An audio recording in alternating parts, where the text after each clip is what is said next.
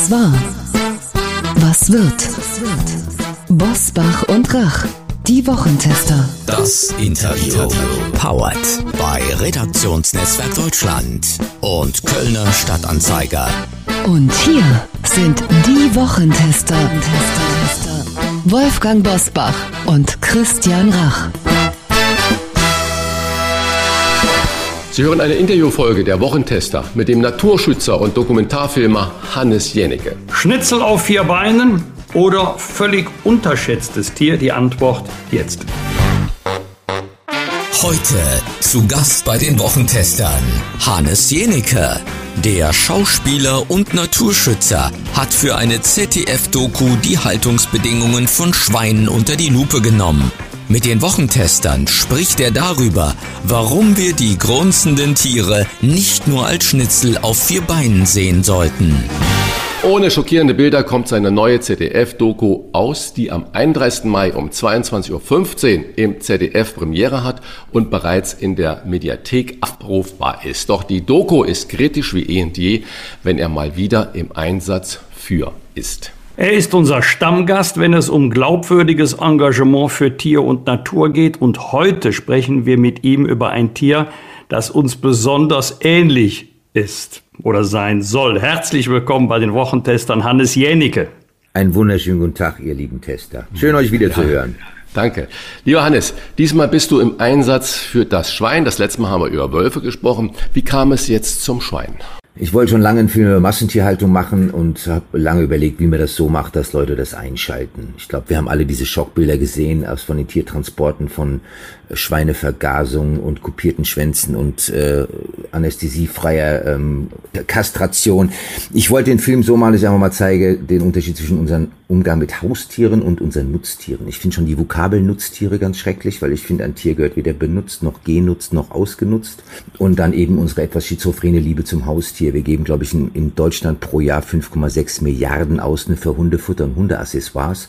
Und unsere Nutztiere quälen wir auf bestialische Weise. Und darüber wollte ich einen Film machen. Deutschland ist größter Schweinefleischproduzent Europas. Knapp 24 Millionen Schweine leben in Deutschland, meist in Mastbetrieben. Was bedeutet das ganz praktisch für das alltägliche Leben der Schweine? Dass sie zum größten Teil nicht mal aufstehen können. Also im Kastenstand liegt die Sau ja weitestgehend Sie kriegt 0,75 Quadratmeter zugesprochen, also das sind 75 Quadratzentimeter pro Schwein. Man kann sich vorstellen, dass das kein besonders bequemes Leben ist. Dieses Tier sieht nie Tageslicht. Es steht knietief im eigenen Kot. Es ist bekannt, wie empfindlich die Nasen von Schweinen sind. Die riechen sehr viel besser als Hunde.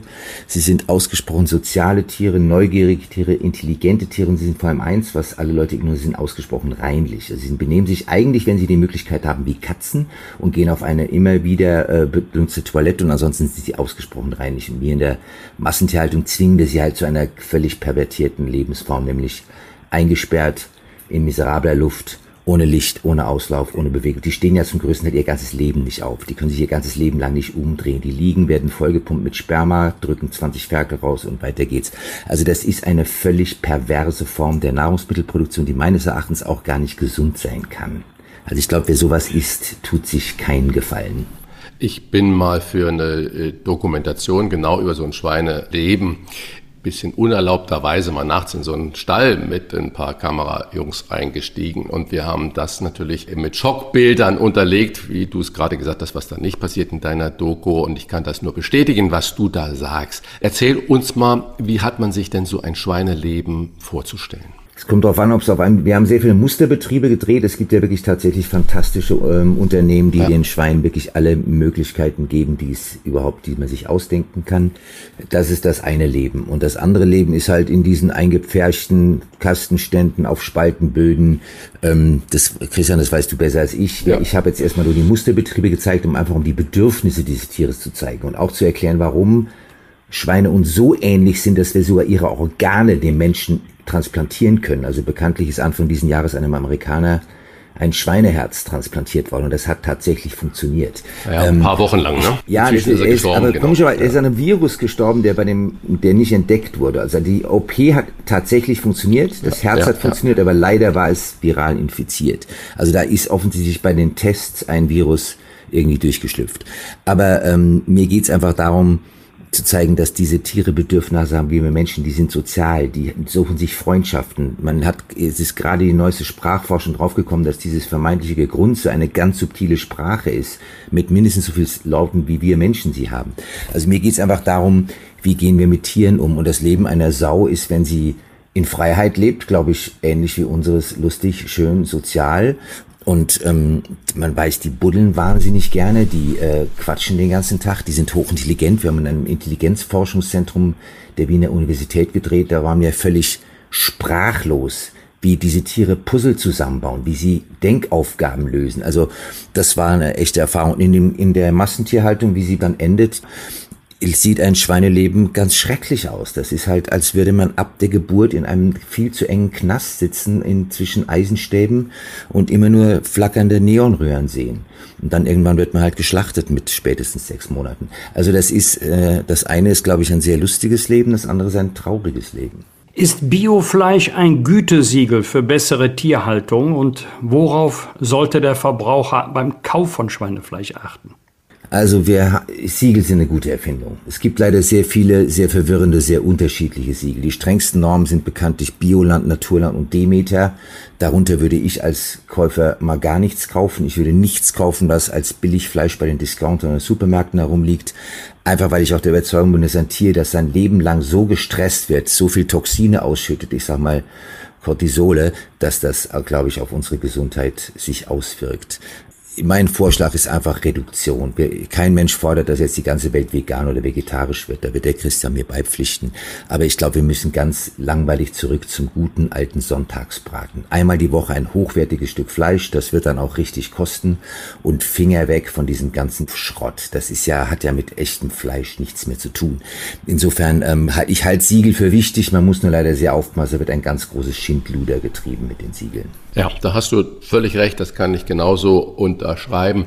Weniger ist da viel mehr und besser ist eigentlich das Maß der Dinge. Nun haben wir aber auch eine unglaubliche Inflation. Viele, viele Menschen können sich überhaupt einen vernünftigen Lebensmitteleinkauf zurzeit nicht mehr erlauben. Ich weiß ja von dir, dass du kein Fleisch mehr isst, aber du sagst ja auch, du magst Fleisch, aber vor 40 Jahren oder wie auch immer, äh, muss es doch irgendein Schlüsselerlebnis gegeben haben, wo du gesagt hast, jetzt ist Schluss damit. Was war das? Das waren lustigerweise in meiner Anfängerzeit als Schauspieler zwei Drehtage in einer Hühnerfarm bei Rosenheim. Da habe ich so einen deutschen Krimi mitgespielt und da gab's, ich weiß nicht mal mehr genau, warum spielten zwei Drehtage in einer Hühnerfarm. Und da habe ich zum ersten Mal gesehen, wie Geflügel produziert wird. Und das fand ich, weil ich so ahnungslos war vorher und einer größten Selbstverständlichkeit halt Hühnchen, Hähnchen und Chicken Wings und alles gegessen habe, danach war ich so schockiert, dass ich wirklich nie wieder Fleisch oder Fisch angefasst habe. Also das stimmt nicht ganz. Fisch habe ich eine Weile noch gegessen, aber ähm, habe ich dann auch eingestellt. Ich fand einfach die Art, wie wir Fleisch produzieren, so brutal grausam und habe mir gedacht, ich meine, da liefen Hühner rum, denen waren die Augen rausgehackt worden, die waren total zerrupft, die waren alle blutig, die standen in so komischen Gitterkäfigen übereinander, haben aufeinander runtergekackt. Also das war ein Anblick, das kann sich ein Horrorfilmregisseur nicht besser ausdenken. Und da hatte ich einfach, da ist mir der Appetit auf Fleisch dauerhaft vergangen. In ihrer Doku stellen Sie uns Hanna vor. Sie ist fünf Jahre alt, aber schon in Parenthese Mutter von mehr als 100 Ferkeln. Was macht Hanna heute? Hanna lebt auf einem, das Wort ist unschön, ein Gnadenhof. Äh, man kann es eher Lebenshof nennen. Das ist ein Tier, das ist gerettet worden aus der Massentierhaltung ist gelegentlich verunglücken ja Tiertransporte und dann werden diese Schweine werden dann nicht mehr geschlachtet und die Land auf einem großartigen eine Einrichtung nennt sich Land der Tiere in Mecklenburg-Vorpommern. Das sind sehr engagierte Umwelt- und Tierschützer, die dort diese Tiere dann denen quasi ein wirklich würdiges Leben verpassen. Da sind leben Truthähne, da lebt Hanna die Sau und da konnten wir zum ersten Mal sehen, wie Schweine sich benehmen, wenn sie so in einem ihrem natürlichen Habitat sind. Also dass sie sich tatsächlich aussuchen, lege ich mich jetzt in den Stall, gehe ich auf die Wiese, gehe ich auf die Weide. Die sind uns erschreckend ähnlich. Die haben halt auch Freundschaften und die haben ähm, großen Spaß am Suhlen. Danach sind sie vorübergehend dreckig, ansonsten sind sie unglaublich sauber. Sie betreiben auch ausgiebig Körperpflege. Äh, sie sind unglaublich neugierig, sehr lernfähig. Sie lernen auch sehr viel schneller als Hunde. Sie lernen über Kopieren, ähnlich wie Primaten. Also sie gucken einem Menschen zu, wie er ein Puzzle zusammenbaut und machen das sofort nach.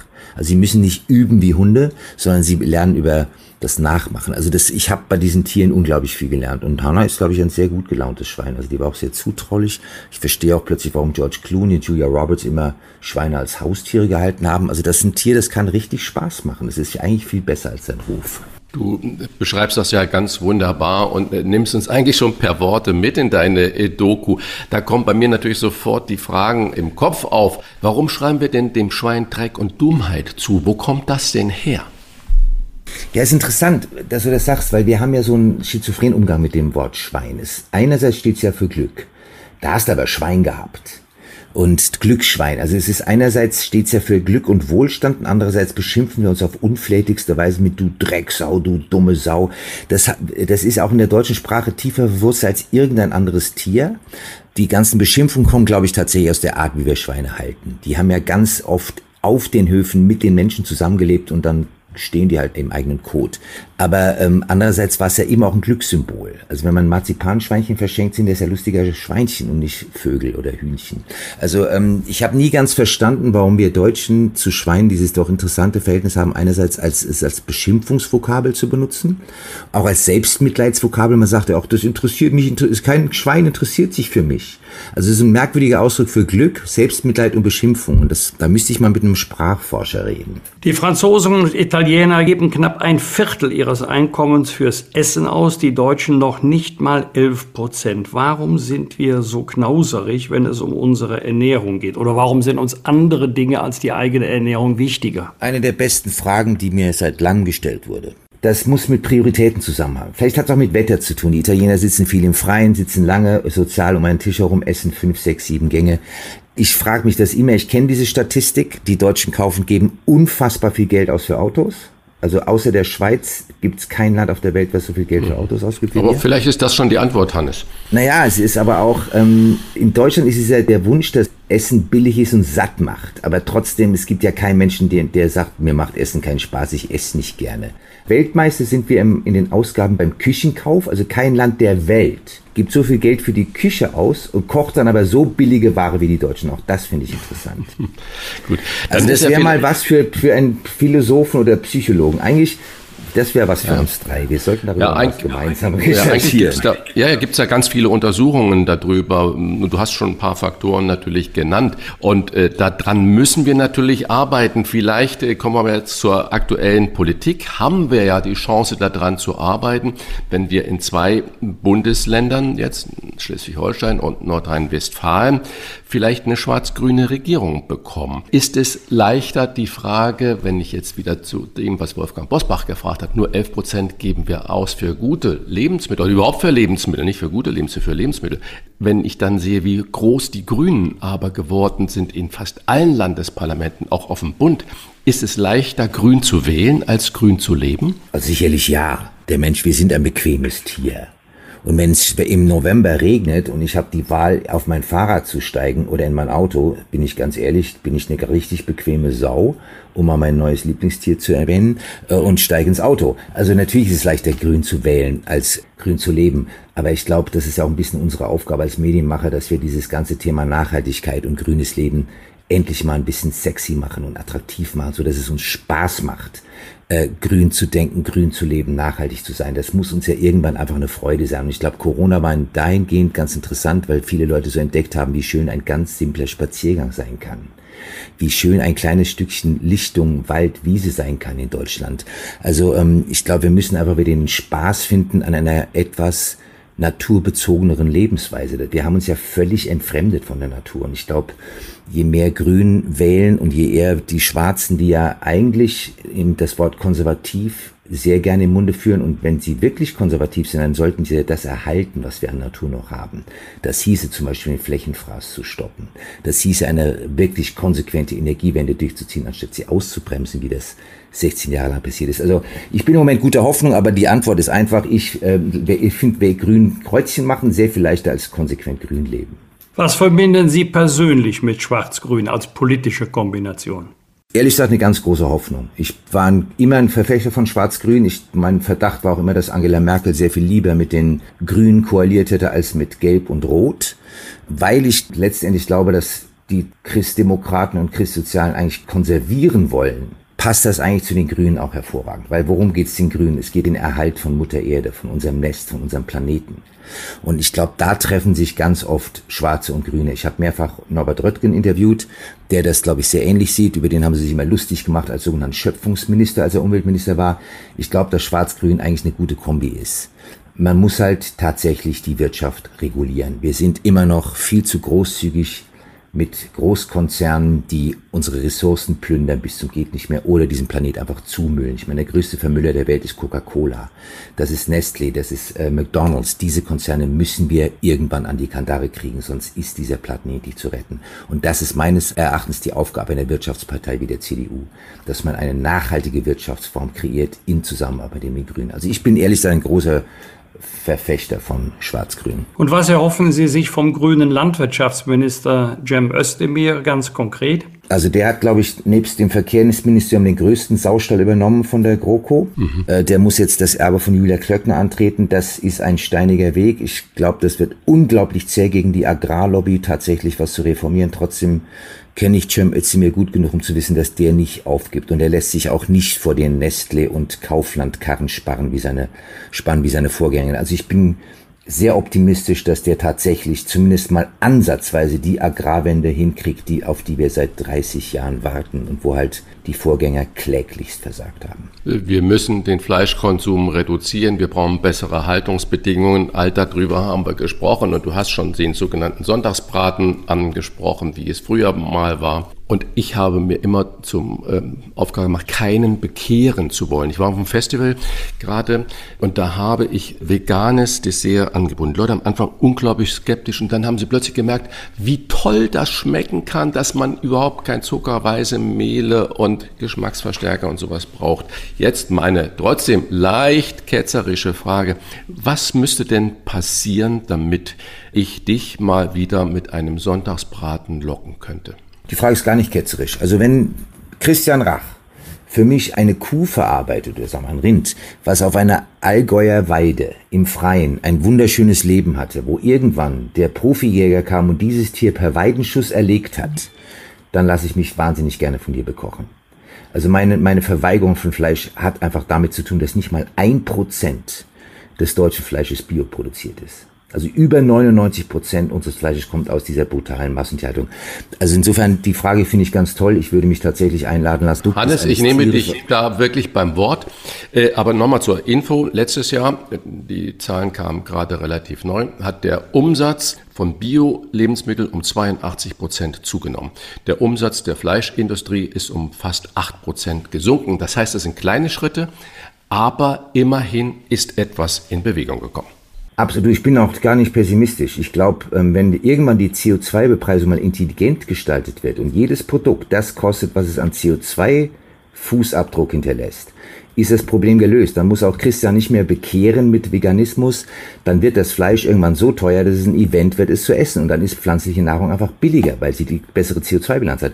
Also ich bin gar nicht so pessimistisch. Wir, der Mensch, wir sind halt träge und die Politik ist träge und die Leute sind Gewohnheitstiere und die wollen sich auch nicht ähm, das Essen verbieten lassen. Es wird irgendwann über den Preis laufen. CO2-intensive Produkte werden teuer und äh, nachhaltige Produkte werden billiger werden. Das ist, glaube ich, nicht mehr zu stoppen, hoffe ich zumindest. Im Einsatz für das Schwein, zu sehen am 31. Mai um 22.15 Uhr im ZDF und vorab in der ZDF-Mediathek. Das war Hannes Jänicke. Meine Herzlichen Helden, Dank. bleibt mir gesund, bitte. Ja, herzlichen Dank für das Gespräch, Hannes. Wie ich habe zu danken. Echt immer toll bei euch. Tolle Fragen, gut vorbereitet, macht Spaß. Das waren die Wochentester, das Interview mit Unterstützung vom Kölner Stadtanzeiger und dem Redaktionsnetzwerk Deutschland. Wenn Sie Kritik, Lob oder einfach nur eine Anregung für unseren Podcast haben, schreiben Sie uns auf unserer Internet- und auf unserer Facebook-Seite. Fragen gerne per Mail an kontakt@diewochentester.de. Wenn Sie uns auf einer der Podcast-Plattformen abonnieren und liken, freuen wir uns ganz besonders. Und hören können Sie uns ab sofort auch über die neue RND-App und Smart Speaker wie Alexa.